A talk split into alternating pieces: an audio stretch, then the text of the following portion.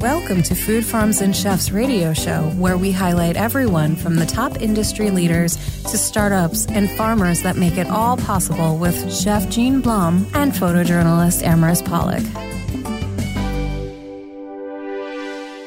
Hi, and welcome to Food Farms and Chefs. And I'm very, very happy to introduce all of you one of the co owners and co founders of Servis Events, Stephen Servis, who is joining us.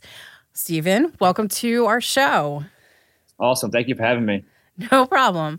Um, so obviously like you know i've i ran a little bit of a background check and, and you are not at all unfamiliar with foraging in in the forest um so that i thought was very interesting uh and something that i mean other chefs who, who have come on the show have actually forest, uh, foraged in the forest, but I'm you're like really into it now. So yep. before I like spoil or anything, um, let our listeners know what your history is and um, your, for that matter, your twins' history is in the culinary industry.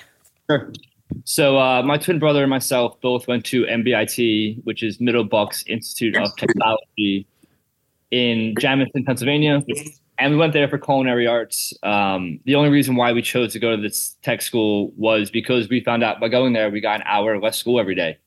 That was kind of our main selling point, and culinary was kind of the same lines where it just sounded like it'd be the most fun. We can go and kind of cook food for half the day, not go to gym class or do things like that. Um, and we just really, really fell in love with it. We had like inspirational chef instructors. Was our first time working together um, kind of taking pride in some of the things that we were doing, which then pushed us to get jobs in the restaurants. Um, before the pandemic started, I worked at a little French bistro called Slate Blue, uh, right in Doylestown. And my brother was executive chef of a restaurant called Ardena. And um, so we've been doing the restaurant thing for the last, you know, about 12 years or so since we graduated in 2012. Uh, and just really kind of falling in love with the farm to table side of it when we uh, worked at a restaurant called the Mainland Inn, uh, volunteering on the farm uh, to get a job in the restaurant, doing our stage and getting a job there. And that really opened the doors to just more of the foraging stuff, like you were mentioning in the intro, um, of just kind of really learning about what the land has to offer and how to work with nature kind of in symbiosis and have the most nutrient dense food and the most delicious tasting food uh, really comes from those kind of practices. Of course. And uh, Gene, uh, who's a fellow Bucks County person. awesome. Well, not only that, but uh, I, I, think we share uh, friends and a gentleman by the name of Mike McComb. Uh, yes, we do. You know, He's, he was our instructor. Yeah, yeah. Yes, yes. I, I also taught uh, vocational high school for a number of years. I know Mike quite well. He's an awesome. amazing guy. Um, just a, a, a friend, a fellow ACF person just yep. an incredible person. But you know, in growing up in this area, I so appreciate your background. I actually, uh, I I used to love Slate Blue for their brunch. I used to go up there and get their pate and and uh, just loved it up there. So we walked in many of the common footsteps. But as we were talking, I happened to think the other day I happened to be out early in the morning. I took the dog out, and it's so beautiful that in February I saw the first. Uh, you know, skunk cabbage starting to yep. bloom a little bit. And I was like, oh, it's time to go out and start looking for what the forest has to offer. Yep. Daffodils are coming up, up right now. So, yeah, really, really, cool. But who, I mean, obviously, you don't just pick up a book and, and walk into the woods and, and start doing that. It's a little bit more complex than that especially with you know certain types of fungi and stuff like that, and what the effects can be. So, what was your who, who took you under their wing and began to show you that? Sure. So we had a guy, uh, his name was Dave Hamelian. He actually owns a little co-op in Huntingdon Valley called Dave's Backyard Farm. And he was just a food runner at the restaurant I was working at at the time, just kind of a side job for him. And uh, he took the whole kitchen out actually to just show us how to identify just like edible flowers and things we started using as just edible garnishes and that was what kind of first got us introduced to just the world of farming was just picking little edible things you could put on a plate to make it look pretty. And just to add kind of a an additional story to what we were serving. Um, so that got kind of the interest going. And then from there i don't know I, mean you know nick and i both have a saying we always talk about like as human beings i can't think of anything more valuable to know than the food you can eat that just grows outside.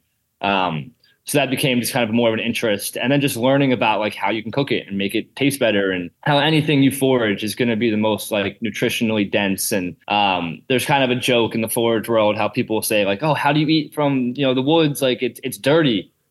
And we always kind of look at it i was like it's actually the cleanest it can be because humans haven't touched it yet you know? Um, so that was that's how we kind of got into it was this guy dave. And then just you know we picked up books started reading a bunch of books about it um, I do some of the fungus, but I don't get I don't get into them if I'm if I'm not hundred percent sure. I don't even kind of really uh, you know take the risk or try those kind of things. Um, we do more of the kind of common ones a lot of people know about. You know the morels, the chicken of the woods, the hen of the woods, uh, oyster mushrooms, and then I'll forage for like reishi and turkey tail to make medicine and stuff like that um, out of them, which is awesome. That's Well, yes, it sounds like you had a great instructor, and and you know, obviously, you know what you said. If you're not sure, you're not going to mess with them. Yeah. The consequences are a little severe, um, with things like that.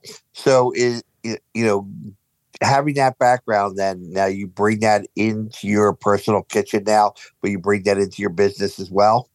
Yes, yeah, uh, a little bit. Again, we still do a lot of like the forage garnish. I love in the springtime being able to kind of put you know fancy edible uh, flowers on plates and just educate people how like hey, when you're driving down the road, this is that flower that you're probably seeing that you have looked at probably a thousand times but never really thought twice about it. Um, you know, tapping trees and doing syrup is something we'll incorporate into our menus and stuff like that. Um, we'll do some mushrooms on our menus in the summertime when you know they're they're available. It's tough to um, so like we we do a menu every month. We change every month, and it's tough to um, kind of rely on. Uh, you're going to find mushrooms or find something in the woods when every time it's kind of a gamble. You know what I mean? So um, when we find a good harvest of something, it's kind of like a treat, a special treat that maybe people that week will get, or we just kind of eat personally in our house. Um, it's more so kind of the business is relying on local farms and people that we can kind of be more predicting of what's going to be available. I, I also saw when I was doing research with you that you have an apiary. Um, so do you harvest like your own honey and, and whatnot? Okay, yeah, no, I don't. Um, we don't have we don't have we don't have anything like that. Um, there's a couple people in the area that we work very closely with to get you know just raw organic honey. Uh, we've tried putting one on our property. My family owns a little uh, 13 acre for like old horse farm. My parents do Airbnb for a living, so it's like an Airbnb property, and then we you know we farm it with the garden, and we have some sheep and chicken and stuff like that. Um, but we tried to get bees there. It was a thing we wanted to do. Just they were very skeptical about bringing bees to a property. Uh, maybe you lose out on people staying there because their kids are allergic to bees or something like that. Um, it's one thing to have natural bees there when we have flowers and stuff, but it's another thing to purposely bring them And and have an Airbnb. Can of worms. Yeah, exactly. exactly. That makes Um, sense. so I would love to to get into beekeeping. Uh, it's a really really awesome thing, but we've been blessed to find some really cool people in the area who who kind of take care of that for us. Yeah. Um, and speaking of farms, part of what got you into this is you you found online the um, I've I'm gonna skip uh, probably mess up the name, but the Worldwide Opportunities Organics Farms. Yes. yes. Um, so how did that come into play with everything that you're doing? So actually, uh, when I volunteered at this farm, it was called Quarry Hill Farm. This is probably back in 2015 or 2016. I think 2015. Uh, I volunteered at Quarry Hill Farm to try to get a job at what was called the Mainland Inn restaurant, and it was the first farm to table restaurant I ever heard of. The first kind of fully organic restaurant in our area. Uh, Quarry Hill Farm presents the Mainland kind of idea. Um, and so when I volunteered there, they started telling me about the woofers. You know, those they had woofers on the property. Uh, you know, she's a woofer, he's a woofer kind of deal. And I was in the same boat as you like, what is a woofer? And um, so it's worldwide opportunities on organic farms. They told me back then that it's kind of a way to travel for free. So you offer your work and you get free housing and free food from the farmer or WWOOF host that you kind of stay with. Um, back then in 2015, I was 21 years old, and I didn't really have time or money or confidence in myself to go do something like that. Um, I then got a job in the restaurant that day, so I volunteered at the farm. Ended up doing a stage in the restaurant the same day. I left with a job offer. Never had to go back and volunteer, But um, you know, five or six years later now, when the pandemic came, we find ourselves unable to work and can't really do anything. Uh, we actually watched this documentary called "The Biggest Little Farm." It's on Hulu. Uh, Apricot Lane Farm is the farm in California that's based around. But this documentary really, really inspired the two of us. And I kind of turned over to Nick and said, "Hey, bro, I'm gonna look into this WWOOF program again, and I'm gonna see what this is all about." And uh, within five days of watching this this documentary, we uh, interviewed to live in a farm, and uh, we actually were gonna go stay for a four month stay. And when we got to the house, we kind of shared this business idea that we had about doing these in home private events. And uh, the husband, especially, he really grabbed onto it, and uh, he's the one who kind of really made this whole thing a reality uh, for us. So going and doing the WWOOF Experience was like the most life changing thing we've ever done. I, I, recommend it to a lot of people we cook for who have young kids or you know kids who don't really know what to do after high school before college. It's a great thing to kind of go do, uh, learn to kind of live with other people and to be kind of a house guest and stuff like that. Um, it's just really really awesome. So that was your intro to kind of the events world that you're doing now, the personal chef program, in home events kind of thing. Uh, that you know led to your kind of current business and but you're very diverse in everything you do but you know that whole uh and i, I don't want to call you a personal chef because you're not yeah. that you're doing in-house events uh in-home events and stuff like that but um tell us a little bit about that side of the business absolutely i think it's uh fairly safe to say you know we're kind of more private chefs maybe not in that kind of way but um so i did a few of these kind of private dinners for a friend or two of mine uh, when the pandemic started. We just couldn't cook, didn't really know what to do. Um, cooked for a good friend, and then cooked for my grandparents actually, and did these kind of tasting menu style dinners. And then went to Maine. Didn't really think much about it. Uh, it was something that we weren't really looking to pursue too much.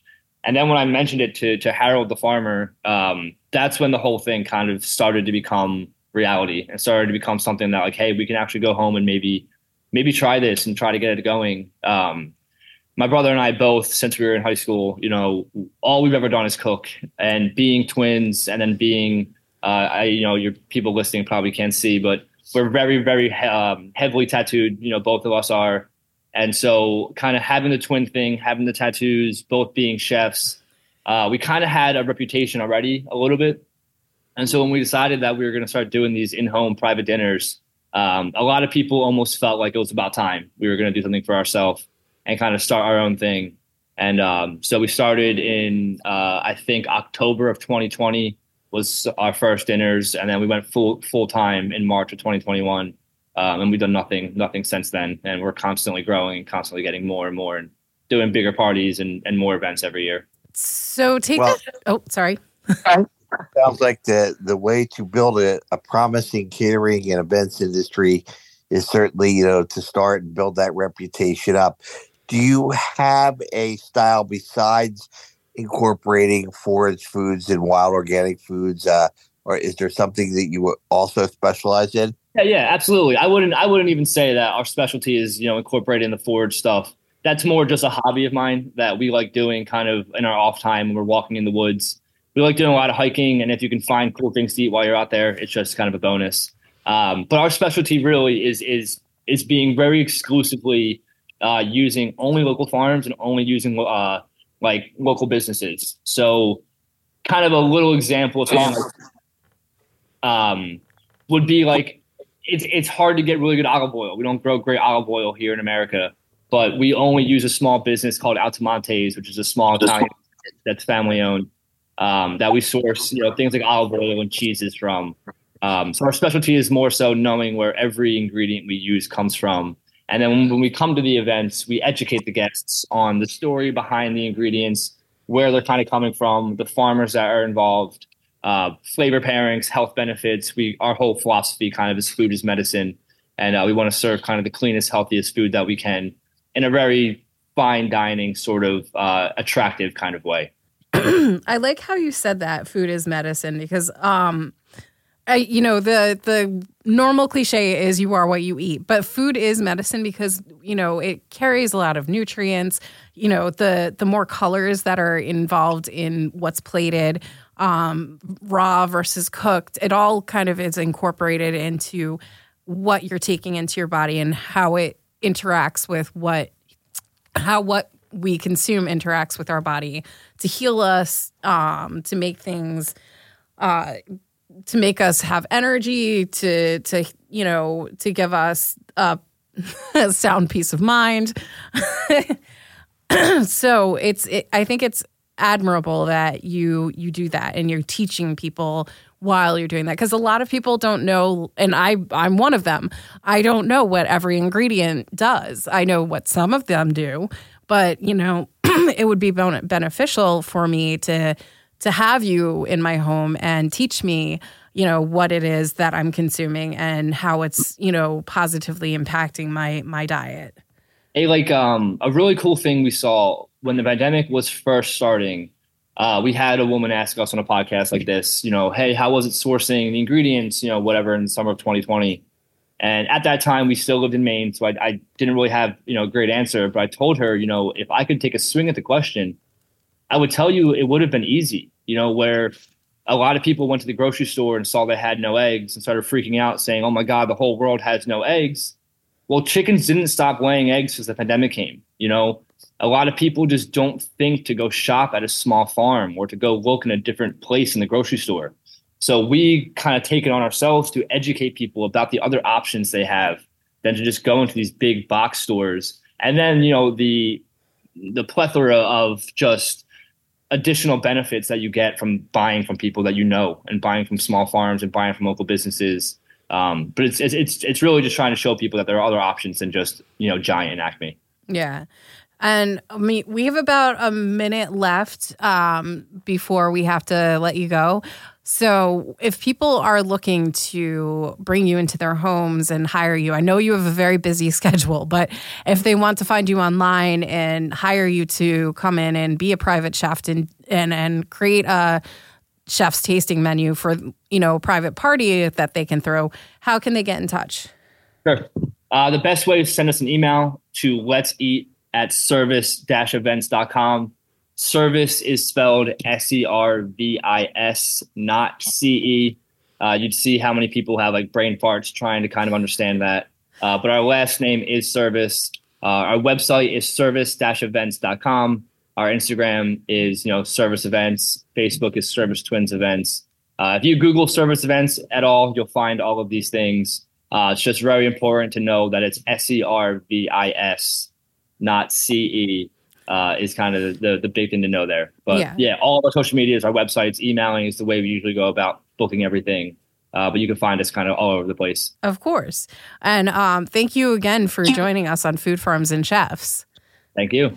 Take care, Chef. Thank you. Thank you, sir. To become a sponsor of Food Farms and Chefs and have your business or event promoted on two radio stations in Philadelphia that play on Tuesdays during drive time radio and on a station in New York on Fridays at 1 p.m., you can email us at foodfarmsandchefs at yahoo.com, ibfoodie2 at yahoo.com, or arpolicus at gmail.com. Hi, and welcome back to Food Farms and Chefs. And I am very excited to introduce you to Chuong Nguyen, who is the operating manager and one of co- the co owners of Miss Saigon in Philly. Chuong, welcome to Food Farms and Chefs. Thank you so much. Thank you for having me on the show. Oh, no problem. And I feel like you're definitely in the restaurant right now. I can see one of the uh, photos that's that's uh, you know part of the atmosphere. Yes, we are. Yes, I am. Um, so there's several of you who own Miss Saigon in Philadelphia, and I feel like your mission was, uh, from my research, your mission was to give a, a, nod to all the females that you know have been in, have been cooking over the years, but also, you know, the theme of your restaurant is street food. So, um, before we get into all of that, what like what brought you into this industry and you know what is your role um, in this restaurant and where have you worked before? Um i'm a, well i was raised in lancaster pennsylvania for 20 years. Um, i went to uh, york technical institute um, for business hospitality. Um, and then i did my internship with the hyatt hotel in washington d.c um, so ever since I was 18, I ran my first pizza shop. So I kind of knew that, you know, I liked the business, but I never thought I'd get stuck in it. Um, I thought I was going to be a teacher one day, but I decided not to. Um, and then I went to the food and beverage industry. I learned a lot from the hotel and the Hyatt um, after I graduated, did my internship there, did all the roles from like back of the house to front of the house. And then um, I loved it so much. I, I started off bartending. And then after that, you know, I moved up the role, became like lead bartender, bar manager, um, ran all like you know different bar programs for about 20 years i worked in like a bunch of different um, restaurants in dc Okay. yeah And and I mean that's DC is a, a difficult area because there's a lot of people that are coming through, and you know a lot of different you know people have different palates. So I'm sure you you went through a you know a very stringent um, upbringing as f- in the hospitality industry. yeah definitely So come coming to Philadelphia, how did you you know come about getting to know Kenny and Dave, who are your and and um, Tommy, who are some of your co-owners of Miss Saigon? So um, tommy uh, is my cousin. Oh, uh, so he's the chef. So i've been eating his food pretty much like all my life um, most of my life. Not all my life but most of my life. Um, he always loved uh, cooking and he always wanted to please people with his food always asking is your food okay? Is the food okay? And he ran a food truck. I helped him out in the food truck for a little bit but i always had my own ventures out there. You know i was always general manager somewhere. Um, so he introduced me to kenny and david um, so i met them back in virginia where we're like dc virginia where we were from and then uh, during COVID, um, I lost my job. And he's like, why don't you come down here and help me run um, Tango, which is one of his karaoke bars in Chinatown. Um, and I was like, yeah, sure, why not?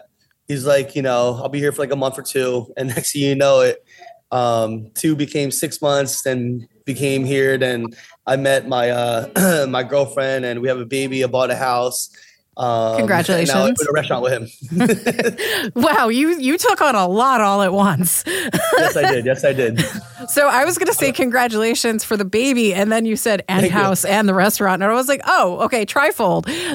Congratulations on got three fun. yeah. um. So. Miss Saigon, obviously, uh, you know it's come, it's gotten a lot of attention already, um, because it's it's not your atypical like Vietnamese restaurant where you walk in and it's very like um, one floor tables and just you know some some atmosphere some decorations. You guys went all out. So walk us through you know the the venue the menu like the the things that you guys offer because it's not just one thing it's Yeah.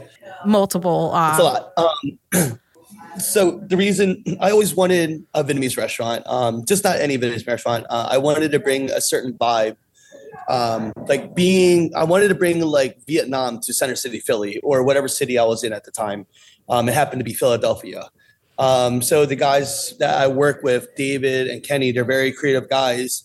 So we wanted to elevate Vietnamese cooking, other than and, and and the environment, the service, from you know high quality stuff to everything. We just don't want to be, you know. Don't get me wrong; those mom and pop shops are probably what we learn from and are, are the best. Um, but we wanted to elevate like service. We wanted to elevate the the, the meat, the the cocktail program, um, everything we wanted to do, and then give it a vibe. Because one thing we love to do in Vietnam is we love to sing, eat, and drink all at the same time. Um, it's a party while we're eating, not just like sitting there. You know, you know, don't get me wrong, I do love those like five, ten course tasting dinners, but the way we do our food is like um, it's it's family style. Um, I never been a fan of eating one dish. I always like to eat multiple dishes at one time. So variety is how we like to eat yeah um, and have good cocktails and good beers and drink at the same time. Um, and then we're like, you know, why not? This is a beautiful spot. We want to do a little nightlife also. So we wanted to create this like this lounge atmosphere where people, guys, girls have girls' night out or guys' night out to have like good cocktails and where we control the music where it's not like too loud where you can't have a conversation um, and all that stuff. And also being in, the neighborhood, uh, we wanted to represent the neighborhood. Um, like my drink cocktail program, who my consultant was uh, Jojo from uh, DC. Um, he helped me create the menu, and each uh, color of the drink represents the LBGTQ flag of um, Philadelphia. Um, so there, there was a lot going on. Um, yeah, it was it was definitely a lot going on, and um, I I don't know, like, forgive my ignorance, but you know, I I believe it's Lunar New Year, and I know that that's Chinese, but I I you know. I, I feel like I want to say Happy Lunar New Year, no, regardless to you, to you as well, um, just because it's probably you know not just the fact that you're in the neighborhood, you're very close to Chinatown too, and yes. um, and so I'm sure like it's bringing in a lot of of new people like who you know may or may not have had Vietnamese food and may or may not have Viet- had Vietnamese street food, but just it's a huge like everybody's kind of just like I want to celebrate. So um, you you guys offer a lot of different ways of celebrating. Yes. So I know that uh, Gene is a chef, and so and he's been introduced to a, a variety of different cuisines and cultures, um, and you know so, and I have as well. I'm sorry. I'm like fighting. I'm fighting con- congestion, okay. but, um, but I love pho, and I know I'm all over the place with my statements. Um, I love pho, and it's one of one of my favorite things to like settle down and celebrate. Or you know, if I'm not feeling good, I'll grab a bowl. You guys are do something interesting where for lunch you you offer a like a regular size bowl, but like for dinner options you you have like a small bowl, and that's also I'm assuming to encourage that family style eating. Yeah, we don't want you to fill up on just one thing. We want to fill you up on a lot of different things. Give a variety of food. We want you get our purpose for that for thing was like, hey, this bowl of pho is so good for dinner. I want to come back for lunch to have it. Yeah. Uh, you know, at the same time, we want people to, you know, in Vietnamese culture, there's more more than pho and banh mi's and like, you know the everyday common stuff that everybody knows. We want to um, culture people. Uh, uh teach people our, our, culture of what else we eat other than those uh, those things that you know everybody knows, which is probably the most delicious dishes, but there's so many more delicious dishes out there. Yeah. And mm. uh, correct me if I'm wrong, but you do like a, a, a, take a different take on um, a banh mi, I believe, but it's like a pancake. Like you do it in a pancake style, I think. Um, for the banh mi, um, there's two different things. That, so I think the one that you're talking about, the pancake style, is called a banh khot. Um, it is a rice flour with turmeric and coconut uh, milk and then we'd have a uh, flavored um, ground pork with uh, shrimp in it and we dip it in our house made fish sauce that my cousin makes up and you know every every family has a little different touch to their fish sauce okay so that it, but it's like a secret, probably a family yeah, secret. Everybody has their own little secret, right? Their mama's secret. Yeah, they don't. No, everybody's mom's always better than everybody else's. of course. Yeah. And um, so what? What's one of your like favorite like? Because you've you guys have been out and and you know celebrated again again um, for a little bit at this point. What are some of your more popular dishes? Um, our most popular dish were probably our um the tip ball loplak, which is the shaky beef. Um, it's we use um, filet mignon meat, so that's where we try to upscale it. A lot of places use like ribeye or chuck meat, and they tenderize in a different way. We just went for the natural tenderization of using a high end prime filet uh, meat. It has like um, oyster sauce, soy sauce in it, and a couple other seasonings that you know my cousin like doesn't like to throw out there. Um, it comes with like ours you know, everybody has their own little version. Ours comes with like onions, green peppers, red peppers, and and the special thing that whoever thought is to have salt and pepper and lime as a dipping sauce, but it enhances the flavors and make it totally different.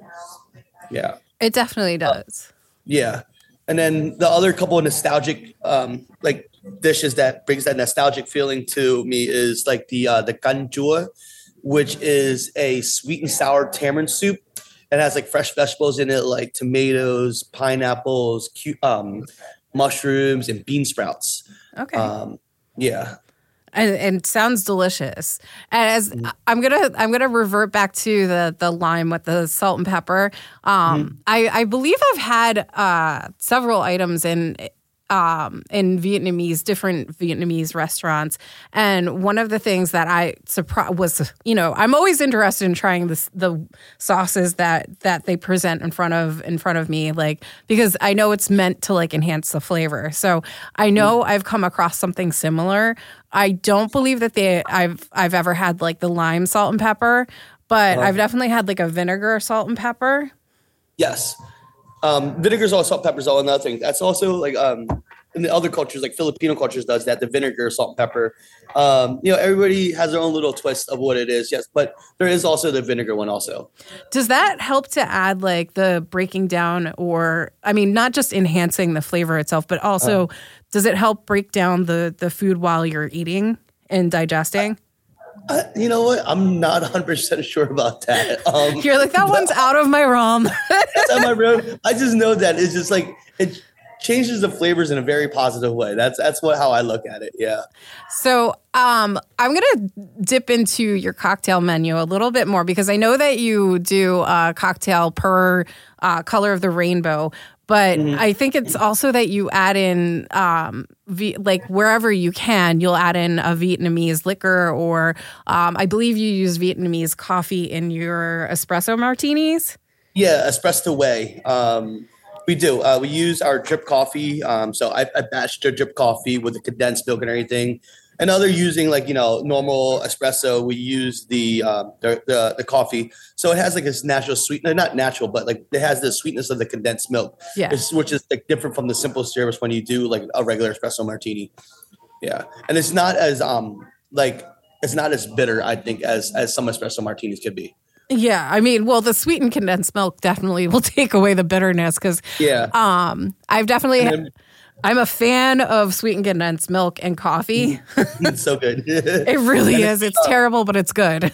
yeah, exactly. And then we um, do a little twist on a, a whipped cream. Okay. Um, we do uh, chocolate bitters, and we make a chocolate bitters whipped cream. So it's still like a white whipped cream.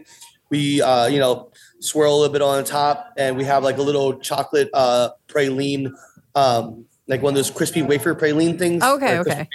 Yeah, to garnish it. Yeah. Nice. Now, um, you you mentioned the chocolate bitters, and I know that that goes into one of your your cocktails as well. I don't mm. think that it's the. I mean, maybe it is the the espresso one. Probably not, but um, no, I believe yeah. you have it in a version of an old fashioned. Yes, um, it's called the Hang Sang Dan. I can't pronounce it properly myself either, um, and I'm Vietnamese. um, um, so what that we did with that one, we took um, we took a bourbon and we infused it with um, uh, bacon fat, uh, a smoky bacon fat. Uh, we let it sit overnight, um, and then when the the fat rises and kind of like thickens up a little bit, we take that and we scrape it off and we strain it and then we did a orange maple simple syrup uh, okay. or orange maple syrup which is we take maple syrup and um, peel a bunch of orange uh, um, peel and let it infuse in there for about like two to three days um, to get that orange flavor out of it. And then we add chocolate bitters to it. And then we swirl it up and it's garnished with a uh, chocolate covered bacon. I don't know about eugene but i definitely want to try that. Yeah i'm game. I'm ready uh, please stop by. I mean, I'll eat too, but that particular cocktail is uh, right on my uh, my list of I have to have. um, so you also offer karaoke in, um, I believe, drag shows, or at least that's the intention. If you haven't, you know, started in with those that part portion of the entertainment. Um, yes, we do have a, a private dining room with karaoke, and again, um, if you go to like a lot of uh, Vietnamese house parties, they'll be eating like an egg roll or like a bowl of rice in one hand and then a beer, a Heineken or something on the other hand, and then uh, be like mouthful and and be singing while they're eating and drinking. so we figured we'll we'll bring that to the, the dining the private dining room. It makes it fun, you know. People have dinner and then whoever's not eat, singing they can eat and whoever's not eating can sing, you know. Yeah. Um, and then we also um, we will be having drag shows our first one is planned on March 21st, I think, which is the first day of spring. So we're gonna call it um, Miss Sai- or Saigon in uh, springtime. Um, so we're gonna have like uh, four drag performers here. Um, we have a little we um, we made a stage out front and everything, so they can perform on the stage and be walking through and everything. So yeah, so and we're gonna do it um, like some of the proceeds will go to um, the one group. Of course, I can't think of it while we're talking about it, but you know, um, some of the proceeds will definitely go towards a, a good cause. Okay. I mean, I'm, and that's fair, I, and also very applaudable too, because i you know, whenever you throw an event or do something for, and put, you know, put it towards a good cause, it's that much more to celebrate. Um, but speaking of celebrating, how can our listeners celebrate you and your restaurant um, by finding you online and in person? Yeah, um, so we are located in the Center City, Philadelphia, 1316 Walnut Street. Um, you can find us on uh, Instagram, which is uh, Miss Saigon Philly, and our website is misssaigonphilly.com. All right. Thank you so much for joining us on Food Farms and Chefs, Chuong. Thank you so much for having me. Hope to see you all soon. All right. And we will be right back after this short break.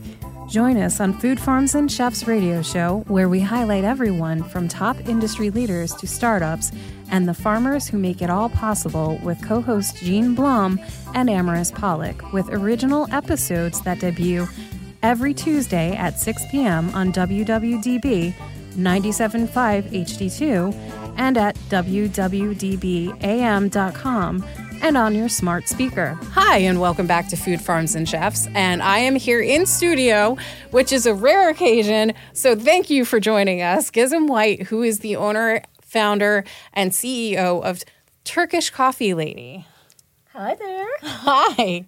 So, um, you have had quite a journey um, and introducing Turkish coffee to everyone, but it's not that it's something new. It's something that's been around for a very long time. True. Um, but does not get the the accolades that it is well deserved to have and you know you've been kind of a liaison between um, the gastro what gastro diplomacy, diplomacy um, in the U.S. and in other countries as well. So let our listeners know a little bit about your history and you know what brought you to introducing Turkish coffee or reintroducing Turkish coffee to to everyone to the world. Of course, it will be my pleasure, and thank you again for having me on the show. This is very exciting. So, I'm a social coffee entrepreneur. I bring people together um, through coffee conversations, cuisine, culinary arts. And I've been doing this for the past 15 years. Um, what really started this mission is when I was studying in the US um, as a grad student. Okay. I realized that Americans love their morning coffee. And Turks, you know, we have this 500 year old coffee culture. And unfortunately, the awareness for my home country was very low. And I realized that food can be a very strong communication tool, a connector. And, you know, I started like hosting some coffee events, and people really enjoyed like experiencing that culture. So I decided to make this my full mission. And I actually started um, building a website, like a digital, you know, coffee house where yeah. people could just like, you know, um, kind of exchange their ideas, but at the same time learn more about the culture. And we started building a community. Yeah. And they were asking about like how we can, you know, drink Turkish coffee, how I can like make it at home. And I was working at the embassy at that time and I asked the ambassador if I could host a big coffee event. And the response was just remarkable. Yeah. Uh, people really enjoyed, you know, this cultural experience, you know, the conversation around it the Turkish delights, you know, the entire culinary experience. So I had another one after Washington D.C. in New York, okay. and that also drew some media attention. And I started realizing the potential of this incredible beverage, and I quit my job at the embassy, and I uh, started voluntarily just traveling around the United States uh, with a Turkish coffee truck. which is an amazing. Were you scared, to, like quitting your job at the embassy? Because that's, I mean, that's clearly a job that's a very steady, stable job, and then you know, starting out a food truck or a traveling um, coffee truck, if you will. And it's not just that you were doing that, it was that you were also going out and and giving these coffees away for free. Mm-hmm. So, uh, where who funded that? Like how were you able to sustain that? That's a great question. See, this is the power of community because I've been very active in my local Turkish American community and they said they will support me. And I started uh, fundraising Okay. through some, you know, companies, through some local associations, even like some, you know, individual donors. And I was able to raise like 60K and I was able to rent the truck. I was able to wrap it, and I had this like big army of volunteers traveling with me. It was so much fun. The thing is, you know, um, there is a saying in Turkish that you know once you offer a cup of coffee to someone, it binds a friendship, Okay. a long-term friendship. So that was the whole idea, like making new friends, sample some coffee, you know, enjoy the conversation. So people loved it because it was nonprofit, it was volunteer led. We had lines, uh, long lines for free coffee. And then when I was um, done with the tour, I started getting a lot of interest from other countries. Like people are emailing me, calling me, like bring the truck here, like Europe, even like you know uh, Canada, so many places. And I said like. Well, this is not my full time job, you know. I don't have the truck, it's a rental. Yeah. Exactly, it's not in my garage. Um, but you know, I realized that I really wanted to do this for the rest of my life. Yeah. I loved it, and I consider myself as a gastro diplomat. Again, food is so powerful, and um, it really breaks down, you know, barriers. You know, the culture is what defines us as humans. Yeah. And um, I'm so passionate about my own cultural heritage. And not everyone knows, but Turkish coffee is actually the world's oldest coffee brewing technique. It's not a coffee type, it's not a coffee bean, it is a brewing technique. Yes. And um, it really started a culture during the Ottoman Empire in the 16th century. It was spread to Europe. And uh, we're drinking coffee today because Turks invented that method of brewing coffee 500 years ago. Yeah. Now, I, I know that Gene, you you are obviously another coffee drinker. I am an adamant coffee drinker as well. I've only physically seen the Turkish coffee uh, brewed one time. Have you ever seen it brewed? I have. I've actually enjoyed and uh, been part of a, a Turkish coffee experience in class when I was teaching. It was something we would do every year, uh, and it's it's such a wonderful because while it is a technique, as you explained, and it's not a bean or a flavor or anything like that, it's actually you know like it's it's a lifestyle. It's a communication. It's a ceremony it's very similar to you know when you learn the art of Japanese tea ceremony. You know that is what Turkish coffee represents to me. It's the coming together of friends and family uh, over you know a, a technique and passed down from generation to generation. You know the younger adult, the young children learn by watching the you know the adults do it, and it, it is so much more than just you know a cup of coffee. Thank you. Yeah. Exactly. So, um, Gene, I don't know if you can see because I know I you usually talk on your phone. Um, she has brought a several a, a, a big basket full of several treats, and for our listeners on on the radio show, um, that's you know for you as well. So, because you don't have the visual, but later on they'll have the visual um, on YouTube. So, can you go over some of the things that are in this basket? Absolutely. So um, Turks are known for their hospitality, and because it's you know Valentine's Day uh, week, I wanted to uh, offer you some Turkish goodies. First, we have our special Valentine's Day blend, which is a pistachio flavored Turkish coffee. It's Ooh. yum. Uh, we have, of course, our evil eyes, you know, for protection and strength. I brought jezve, the uh, the copper pot, um, you know, to make Turkish coffee. We have some homemade cookies, uh, loved flavored. We have the Turkish delights, and we have the Turkish chocolates, and of course, you know, our Demitasse Turkish coffee cups to enjoy the ritual. which is beautiful. So I thank you for that. Um, now I've seen Turkish coffee coffee be made at one at one point, And Gene, if you've done the classes for it, I know that there's like a sand or something to that matter that you move it around in. So, what is the process exactly for our listeners out there? It's the question for me? Yes. Yes. Okay. So Turkish coffee is a slow cooking method. And uh, let me just give you a little bit of background because, you know, coffee was first discovered in Ethiopia in the 10th century. Um, and it was brought to Yemen where they were boiling the coffee beans. Um, the Özdemir Pasha, uh, who was representing uh, Ottoman Empire in Yemen, he brought the coffee beans to the Sultan, and the Sultan loved the smell and the flavor, and they started like you know cooking the coffee beans. Yeah. But Turks were the first ones to uh, roast and grind the coffee beans for the very first time, so they needed a pot to cook the coffee. Okay. So this is actually like mother of coffee. Like this started everything, really. Yes. And it is still in use today. So the cooking is really easy. It's like instant coffee. All you need is a couple tools. Uh, of course, a copper pot or a brass pot, or you can do a stainless steel pot. It's up to you. So you need water, obviously. You need to very finely grind coffee, Okay. even finer than espresso. It's like a powder, and you can add some sugar if you like, and uh, you can have some like Turkish delights on the side.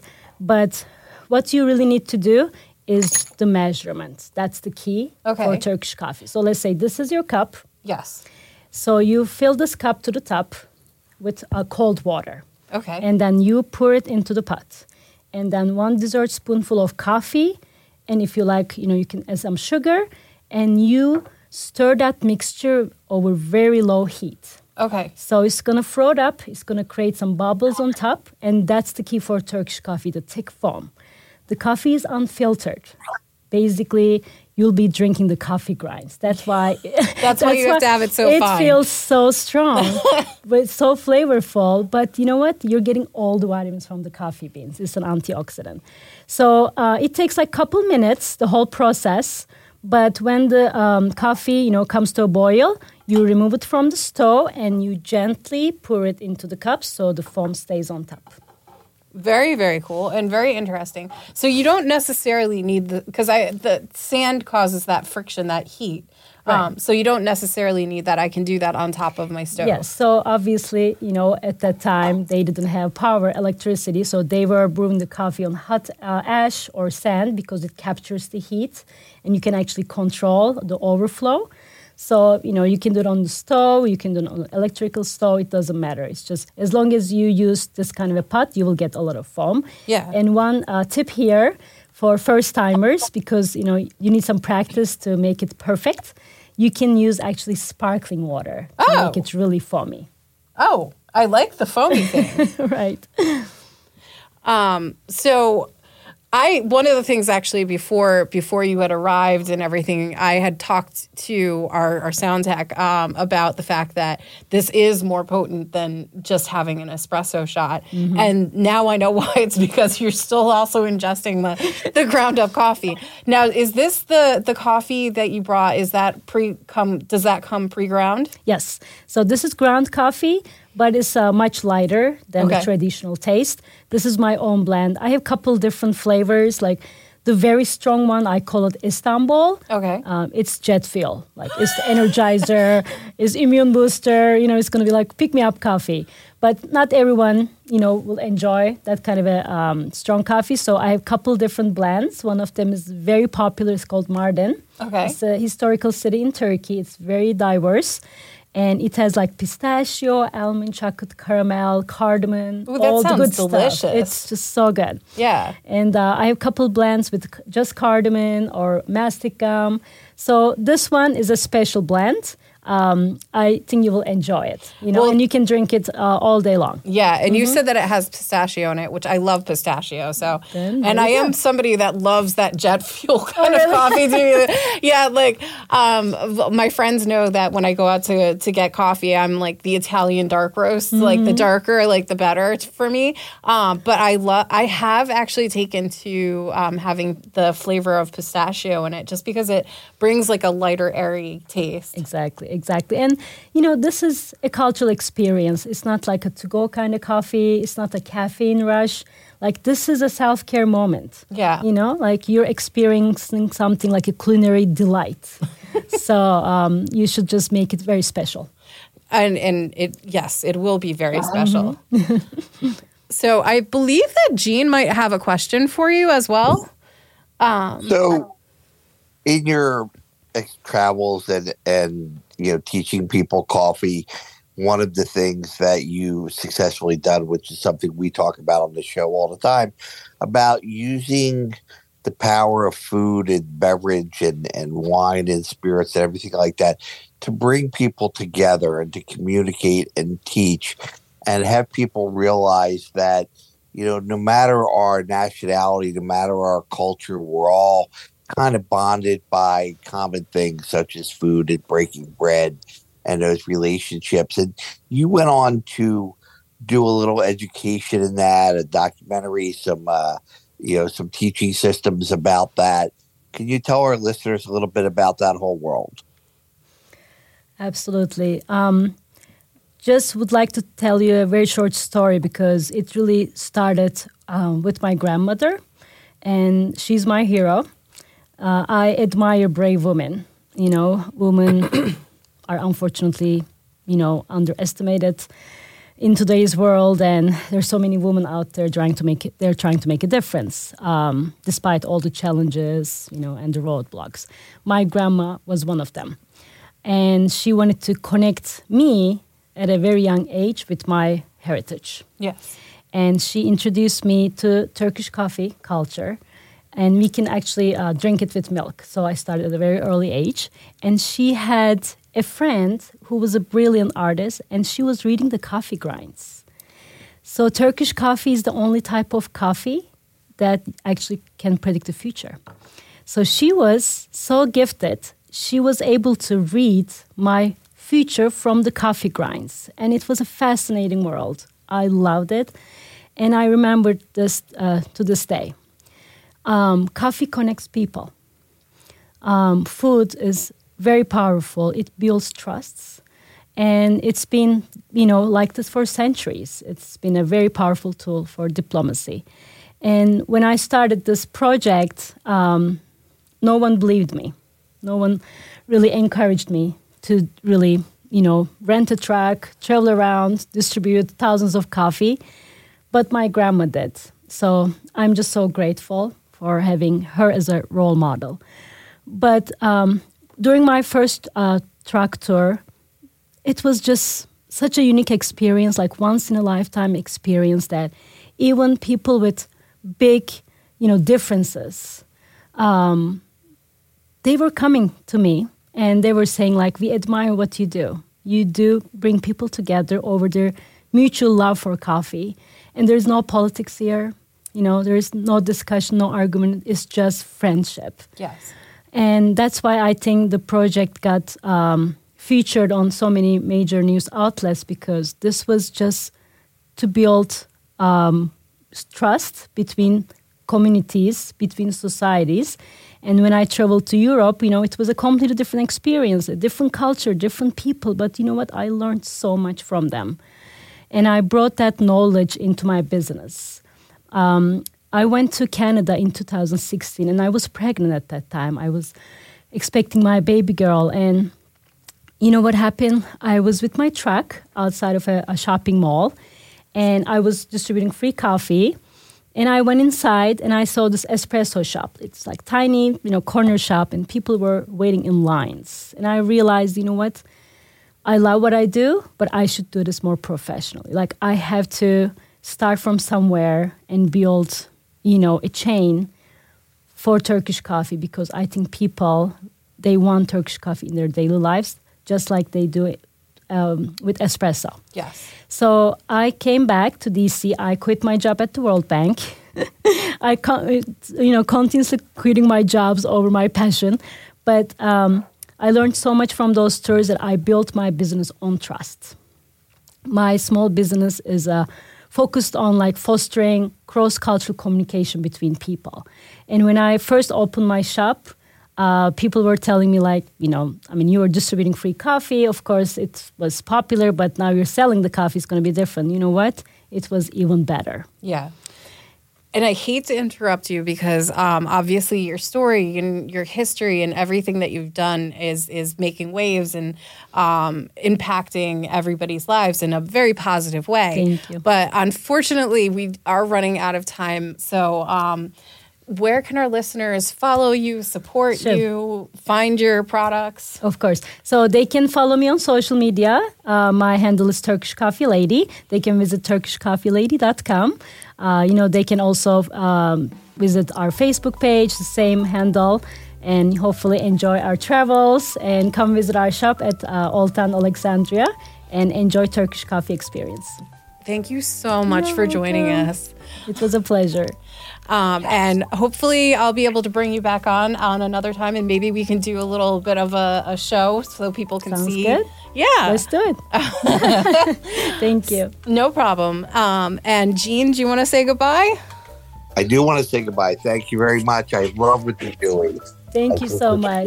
Pleasure important for the world. talking to you. Thank you. I appreciate that. All right. And uh, we will be back every single week with a brand new episode of Food Farms and Chefs. So tune in on WWDB, WPEN at 6 p.m. on Tuesdays and WMLD 1037 FM on Fridays at 1 p.m.